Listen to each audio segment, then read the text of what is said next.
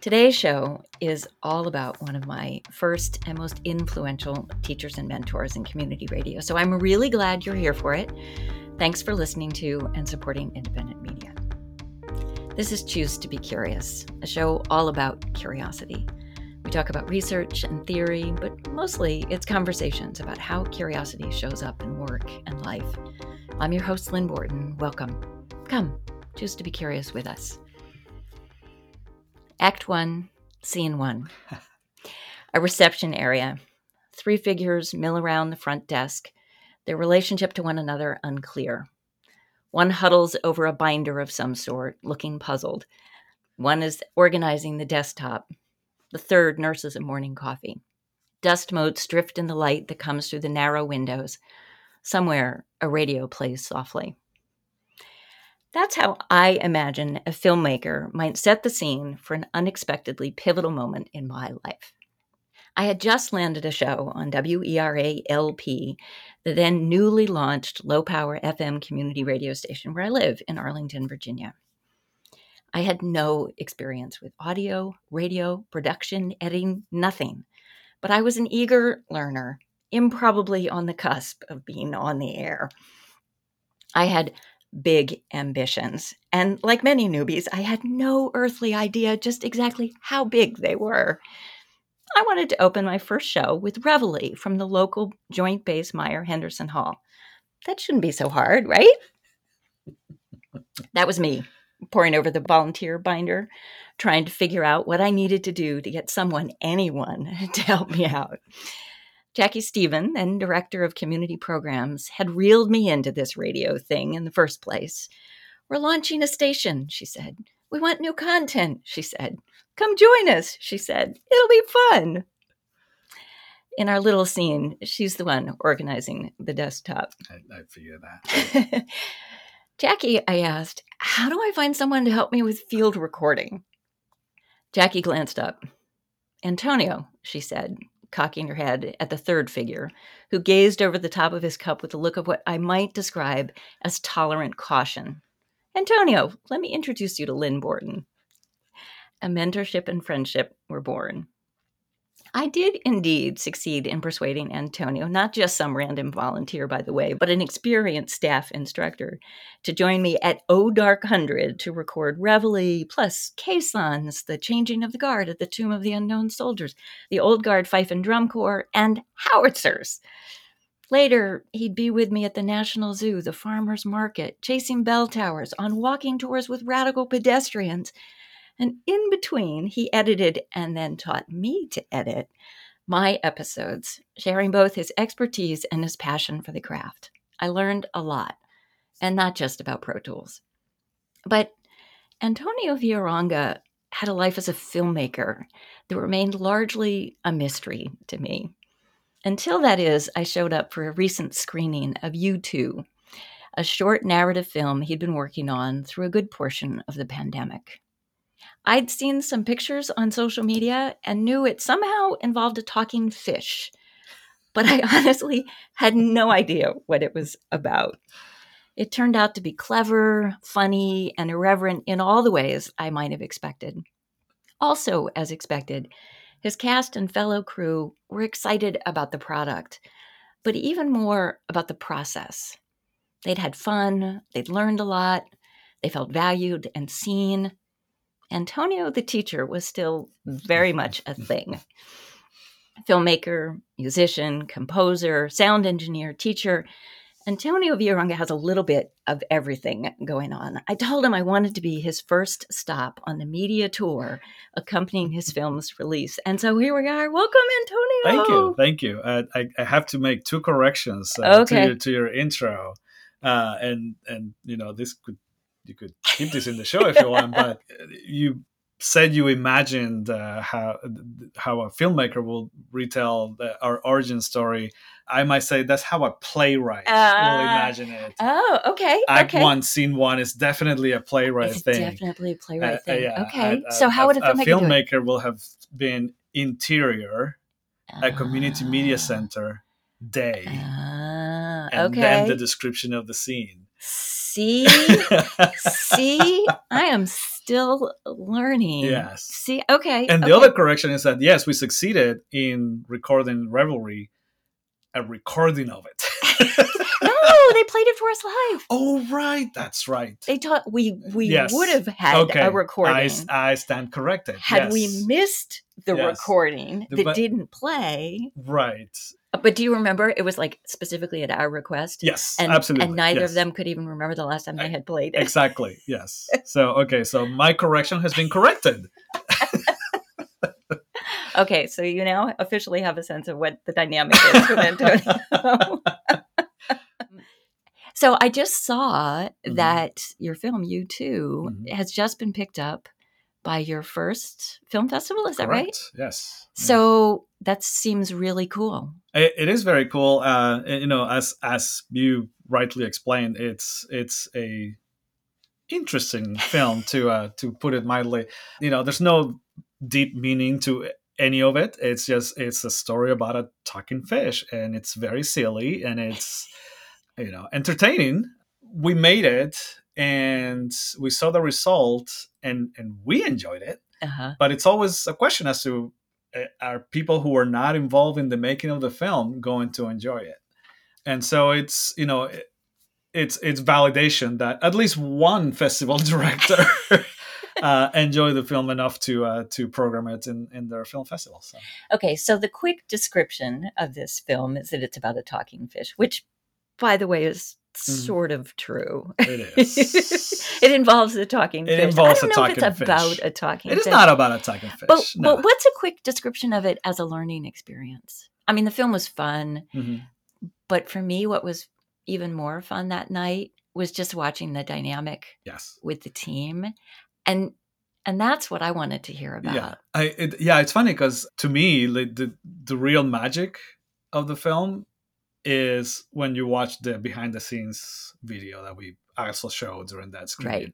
Right, right. Because not only do you see the process, but you see the interaction, the dynamics, the you know, let's try this, let's try that. Oh, we said we were going to do it this way, but yeah, that's not working. Mm-hmm. I feel like the process was about an exercise yeah. about how do you make a film and let's let's have fun let's let's do something i kept thinking of matt cronin and his book the craft of creativity mm-hmm. that creativity only happens when it's built on this foundation of craft which is about building the mm-hmm. the muscle memory the equipment fluency, all of those mm-hmm. things mm. in order to then get creative and, and right. kind of make the magic happen. And one of the things that he talks about is that creativity comes from a perspective change. Mm-hmm. And one of the things that I thought was fun in the film is that there's there is this perspective change. There's sort of this alter ego. I won't. I, I won't no spoilers. No spoilers. no spoilers. But I was thinking of it too through your role as the filmmaker mm. and the change of perspective that you have, you know, in the production process and the viewing process as sort of yeah. the the mentor and then also as a as a member of the cast and just talk to me about sort of how all those different parts fit together. it, it is it, yeah, it is an interesting dynamic because uh, one of the reasons why I thought this film was good was because I could take myself out of those, take those hats off, uh-huh. and view the film and enjoy it. Uh huh.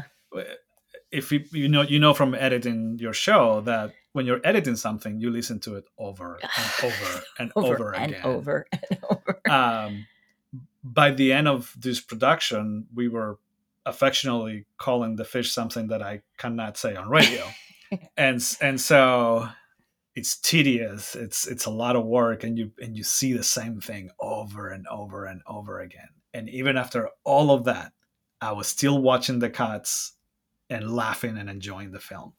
Now i have to say that i thought some little birdies said that a certain film instructor of theirs had said they should never edit their own work. Uh, you are not the first person who has uh, mentioned that.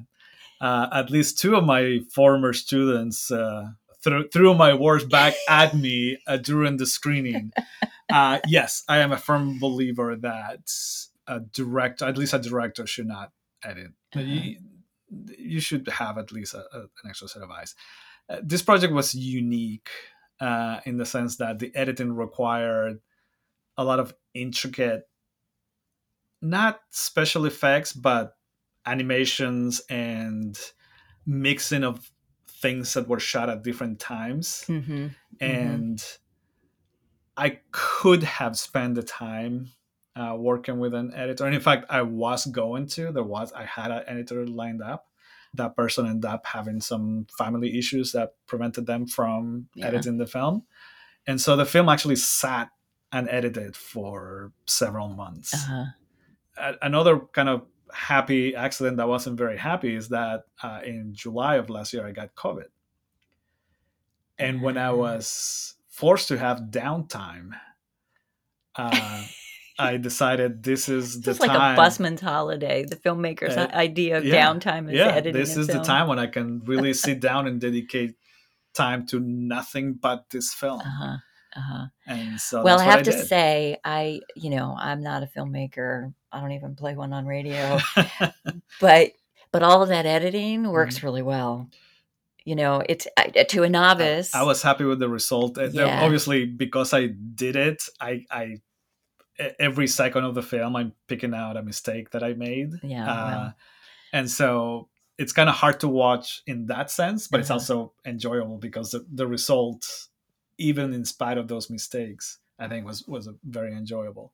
So so that's a great segue actually. I mean this is a this is a show about curiosity mm-hmm. right? So how does it show up in in filmmaking oh filmmaking is the ultimate exercise in curiosity because because you, you start from nothing. You start from yeah. nothing. You have maybe an idea of what you want to make. And then that nothing turns into a script mm-hmm. by sheer curiosity of what could I make? I have an idea for a story. How could I put that into filmmaking terms? Uh-huh. And that becomes a script. Then you have a script. And now it's all about the curiosity of how do we bring it to life? And that's and it's the beauty about filmmaking. And you know me i'm i'm i'm not a people person but i love the collaboration in the filmmaking process. You're listening to choose to be curious conversations about curiosity in work and life. I'm your host lynn borton and i'm joined today by my teacher and mentor antonio villaronga we're talking about curiosity in his filmmaking and teaching but uh, like I said, then you, you have a script, you want to bring it to life, and when you start bringing other people, especially the actors, you you, ha- you have a concept in your head of what that script might look like, and the actors read it, and they might take a completely different direction from it. And I I know there are some filmmakers that you know like their ideas to be brought to life exactly as they had uh-huh. it in their uh-huh. head. I'm uh-huh. not that kind of filmmaker. Uh-huh. I I I want to be surprised. I, I want that curiosity to you know to explore to maybe you know i interpreted this line one way and the actor is going to interpret it a different way. Let's go with that. Let's see if it works. So that's really interesting because then you're you're kind of counting on your your actors to bring their own curiosity Absolutely. to it about like well what is this doing for me is there a conversation that we need to have about this Absolutely. or yeah. am i again it's another question of change of perspective right and, and a good actor will will ask really good questions and and this mm-hmm. mm-hmm. young actors who were both seniors in, in college at the time we filmed this and they have since graduated like something as simple as uh, there's a scene when they first meet at a pizza place, and they ask even the simplest question as is, "Where are we in time when we're shooting this? Do we pretend the pandemic never existed? Are we post-pandemic? Oh, are we?" Oh, yeah. A simple question like that can really like it comes out of curiosity, and it kind of opens up all kinds of different possibilities as to how they might play that role. I mean, they're making all those decisions right. about like what's the temperature in the space sure. what's the yeah. the smell of the room and, that's and, interesting and they are doing that obviously they're checking in with me to make right. sure that because you know the role of the directors to have the complete vision of right. where this thing is going because if you know the actor's going to go completely over to left field and, and they're going to be all on their own over there it's not going to work that's not going to work right and so they are checking in and making sure that the interpretations that they are making are in line with my vision. And if they're mm-hmm. not, that's a conversation that happens. Mm-hmm. Perhaps it didn't happen in this film because you know there's there's not too many ways you can interpret a talking fish, but there's but there's still you know there, there's curiosity and, and it's not just the actors. I mean. It, how how you shoot it, how you frame it. You know, talking with with my cinematographer about what was going to be in the shot. Mm-hmm. That's that's another act mm-hmm. of curiosity. Like, mm-hmm. What's the best way to portray what we need to portray? So that's an interesting part of the collaborative process too, mm-hmm. right? Because if people are coming at this with their different hats on, mm-hmm. their different perspectives, literal and figurative, and and in terms of their roles and responsibilities. I would think that you all would need to be really curious about one another's oh, yeah perceptions of those things in order to knit the whole thing together. Absolutely. So the whole the whole collaborative process is a curiosity driven process. Absolutely. Yeah. yeah. That, that's why I said the whole filmmaking process yeah. is just an exercise in curiosity. And what about for the audience? It has to be because you sit there and you you, you, know not, not to what's not going to, on with the talking well fish? but you know not to get all Forrest Gump or anything but you don't know what you're gonna get you know Right. You might have an idea. Like you walk in, you saw the poster. Right. I had absolutely no idea right. so what you, I was yeah, and into. that's you know, you walk in, you sit down to watch the film, right?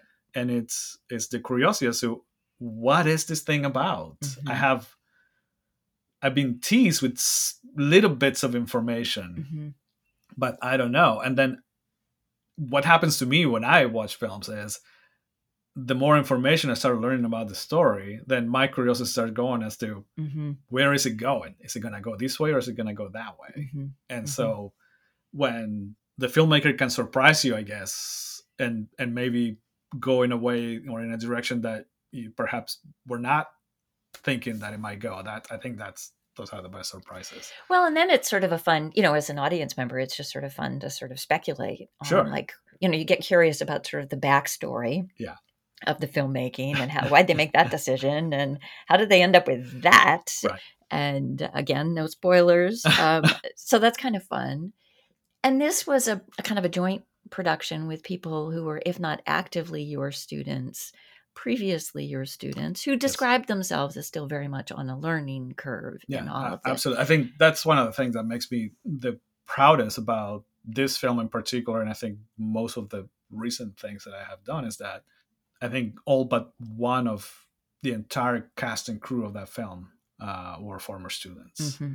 including a teenager who had been the first person who took, or the, a person who took the first class that I had taught in person post pandemic. Wow. And what will then turn out to be the last class I taught. So, and he was in high school at the time. Wow. Like his mom had to drive him to the shoot locations, you know? yeah. I mean, as a teacher, how much do you count on your students' curiosity? A lot.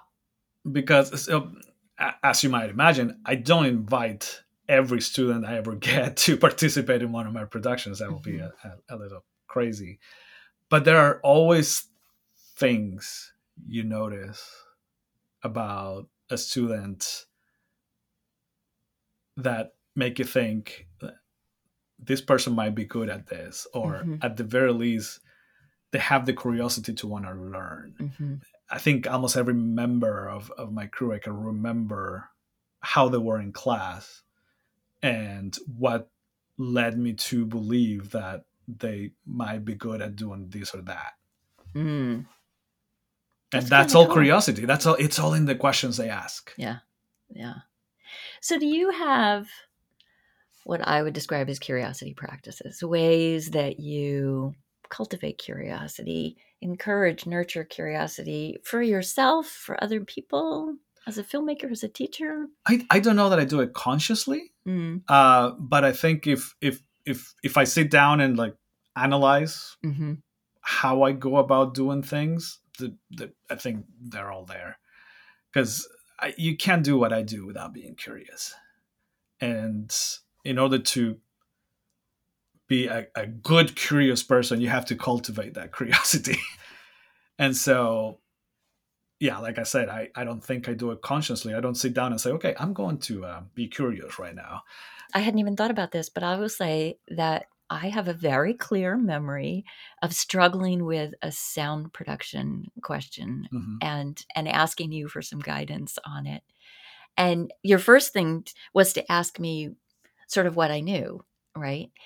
Which is a kind of a curiosity practice sort of mm-hmm. directed at your student in terms of okay well tap into what have you got identify your own holes and then sort of help find it and i'll just say in this one instance you said to me because i think you're thinking of of sound in a two-dimensional you know way you should be thinking of it in three dimensions and i was like are you kidding i'm thinking of it in one dimension and it was such a great light bulb because i've been going back to the whole perspective thing yeah. like it totally changed how I understood this thing that I was trying to get my hands around.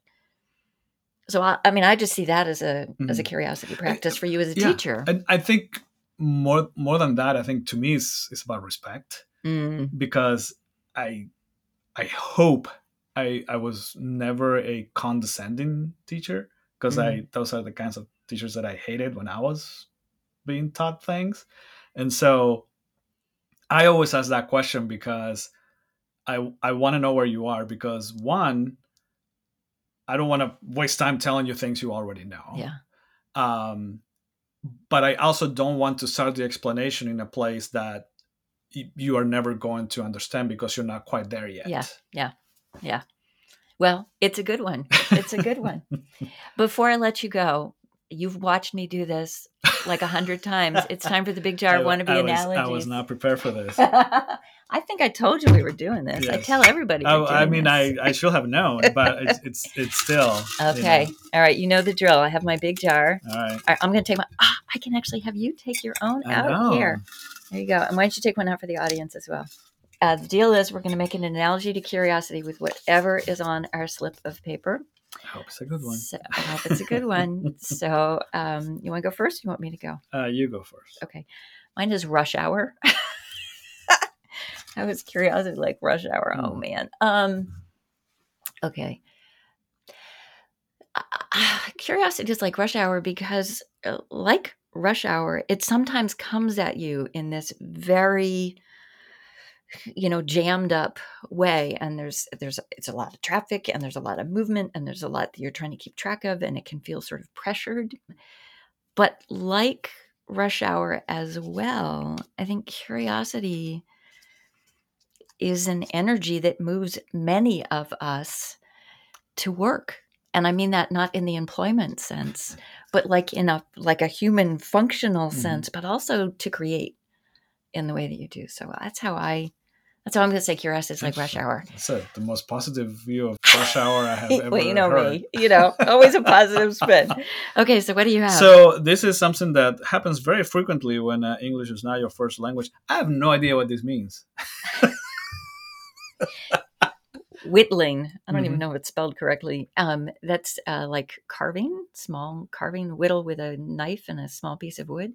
Oh, or, that's but that's too easy. That's too easy. uh, well, then go with it. Never say it's too easy. Okay. Well, if I am understanding whittling this word correctly, uh, that's that's essentially what curiosity is. You start carving out oh, yeah. little pieces, and it's your curiosity then that leads you to what that carving will reveal. Ah, nice, nice. Not bad for somebody who didn't know what the I word know. was. Pretty good.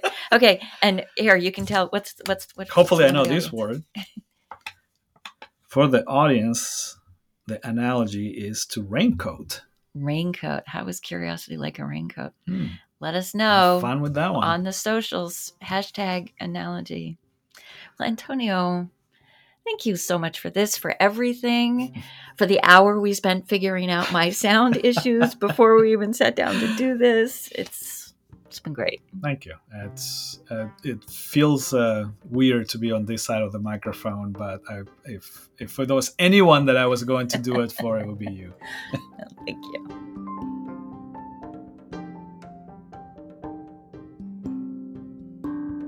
You've been listening to Choose to Be Curious. You can find this and all my previous episodes on my website at choosetobecurious.com. I hope you'll follow me there and on the socials at Choose to Be Curious. Don't forget to send us your raincoat analogy, hashtag analogy. Many thanks to my guest and dear friend Antonio Villaronga. Links to his new short film, You Too, and other work on my website. Our theme music is by Sean Ballack, and this is Curio by Vacant Distillery via Blue Dot Sessions. Before you go, here's that early morning visit to Joint Base Myer Henderson Hall. Until next time, choose to be curious. If you served in the military, or married into the military, or grew up in the military, then Reveille has been a part of your day for a long time. And if you live near a place many of us still call Fort Myer, behind the wrought iron fence along Route 50, then you've likely heard the signature bugle call as well. I'm a morning person, so I don't mind a crack of dawn summons, and sometimes, if the windows are open and the wind is just right, I can hear it from my home. And I've always been curious about this morning ritual. I know reveille means wake up in French, but that's pretty much it which is how I found myself at Hatfield Gate at 0600 recently. Only the day I went, they didn't play Reveille. Turns out they don't always. And not only that, but Reveille isn't played live on any base in the country. So you could make a case for me skipping this inquiry altogether, or just downloading an audio clip and calling it a day. But if I'd done that, I wouldn't have been on Joint Base Myer Henderson Hall when they hitched up the horses and the first caissons of the morning rolled out.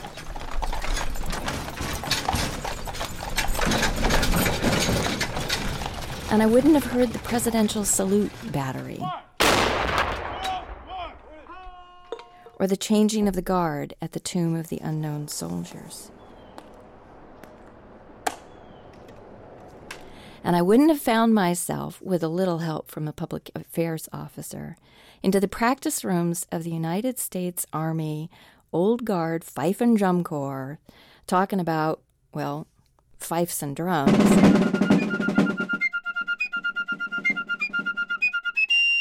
and how they were used in battle and now in ceremony.